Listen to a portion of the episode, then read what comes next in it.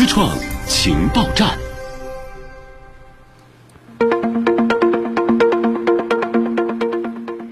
思创情报站，我们首先来关注中国空间站。神舟十二号载人飞船自六月十七号发射以来，出差三人组聂海胜、刘伯明、汤洪波在轨生活已经过去了一个半月。建站就是为了应用，中国空间站将实施四十九项航天医学实验任务，神舟十二号任务将完成十四项。天河核心舱搭载的人系统研究机柜就是其中一个重要的试验项目。那么，到底什么是人系统研究机柜呢？又是什么让空间站能够安？安全、便利和人性化。央视日前对中国航天员科研训练中心研究员、航天系统副总设计师李迎辉，以及中国航天员科研训练中心航天人机环境系统室主任王春慧进行了采访。我们一起来了解一下。人系统研究机柜是中国空间站中首次应用的航天医学实验领域的主要设施。七月十四号，航天员陆续对人系统机柜进行了解锁、展开等实验准备，同时对太空医学样本冷藏箱和离心机也都进行了解锁和测试。这个机柜呢，从能力上来讲，它涵盖从人的系统、骨、心血管、肌肉，大家都比较熟悉了三大系统，包括脑等等各方面的生理机能，到细胞学机制研究，所有的测试、安装、加电这些目前都正常。为我们开展实验做好了充分的准备。天河核心舱内部的各项设施设备实际上是高度互联互通的，通过不同的排列组合，可以充分发挥设备功能，支持多项实验。这也是天河核心舱和未来的两艘实验舱模块化使用的一种创新形式。在舱内实验这个阶段，航天员已经与空间站太空环境进行了充分的磨合，并且能够好整以暇地开展工作了。为了方便航天员在轨生活，空间站设计者们极致巧思，设计出了很多人性化的使用模式，并且在应用方面进行了反复验证。所以我们要用科学的方法，要很细致的去从人人的因素这个角度、能力啊、特点、航天员在太空中的这些特点，去查找可能影响他安全操作的这些隐患问题，然后用产品的设计去保障航天员能安全的操作。同时，航天员在轨生活期间的生活也将为空间站舱段建设提供宝贵经验，特别是为后续将发射的各个舱段迭代升级提出改进方案。后面还有实验舱一、实验舱二，它的所有的产品的功效学评价现在还在进行中，然后还在进行着迭代设计修改，然后还有实验载荷，因为空间站都说建站为用嘛，将来还会上大量的。试验的载荷，那么这些设备只要航天员操作，也要经过功效学评价。而且现在我们在核心舱飞行任务中发现的一些经验、教训等等，也会落实到这个后面的产品的评价和设计改进的这种建议过程中。人因功效团队是空间站产品的质检员、体验师和出题人。空间站、航天服、机械臂这些设施设备是航天员顺利开展在轨生活工作的先决要素。颗颗螺丝维系航天员的生命安全，而人因功效团队的第一项工作就是确保设备人机界面设计合格。从航天员的角度，从他的使用和完成航天任务安全的角度，要对航天器所有的这些相关产品要提指标要求。从它一个单机产品开始，就是一个设备、一个按钮、一个螺丝钉开始。只有说保证航天安全和高效操作的这样的产品和系统合格了，然后它就可以去执行飞行任务了。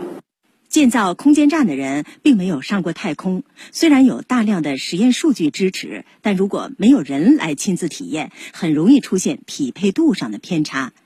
人因功效团队的另一个作用，就是要用志愿者的参与试验来消弭掉这个偏差。例如，在第一次出舱任务中，航天员着舱外服后，其操作能力受到很大影响。舱外设备人机界面的设计必须要与着服后的航天员能力相适应，才能使得航天员安全高效完成舱外任务。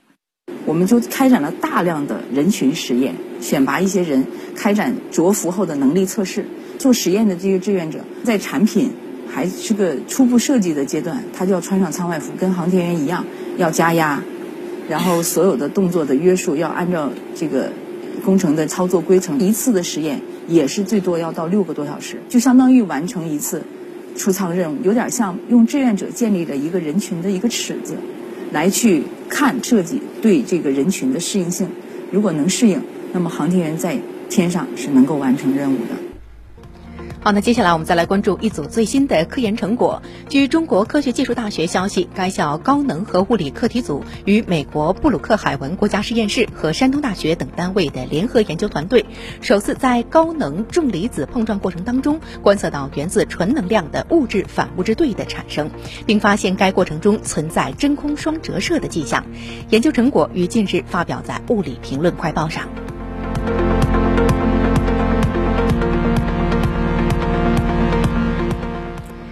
来自马普学会分子细胞生物学与遗传学研究所、格登研究所和剑桥大学的研究人员发现。间充质细胞可以激活或者是停止肝脏再生。那这种细胞通过与再生细胞上皮细胞建立联系，实现了肝脏的再生调节功能。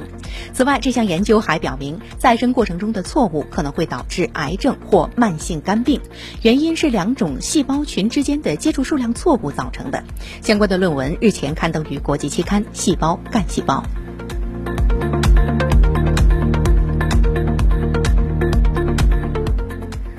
俄罗斯乌拉尔科学家合成了能阻止阿尔茨海默病、帕金森病和其他严重脑部疾病患者神经元变性的化合物。这些化合物或能在治疗神经退行性疾病方面取得突破。相关的研究论文日前发表在《欧洲药物化学杂志》上。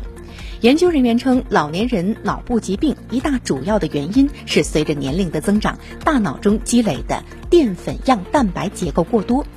由他们研发的新分子能够激活特殊的热休克蛋白的合成，并使这些蛋白在细胞当中积累。这种蛋白能保护神经元组织不受过量有毒的淀粉样蛋白的侵害，并保护细胞免受各种类型的压力，包括神经退行性疾病特有的蛋白毒性压力。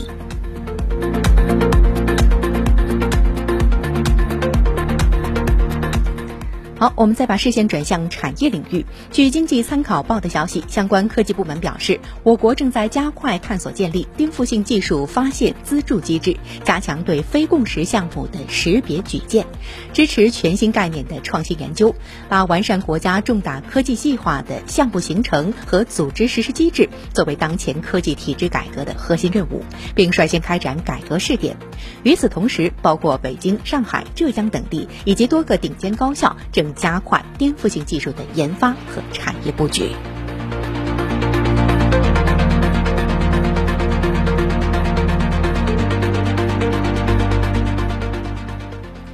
国家发改委、工信部、生态环境部近日发布通知，提出，家电生产企业可以通过股权合作等方式，与有资质的废旧家电拆解企业联合开展废旧家电加工处理。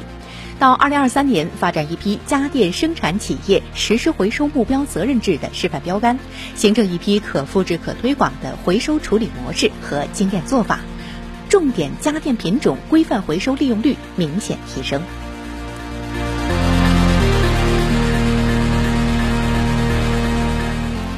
好，以上就是今天的思创情报站。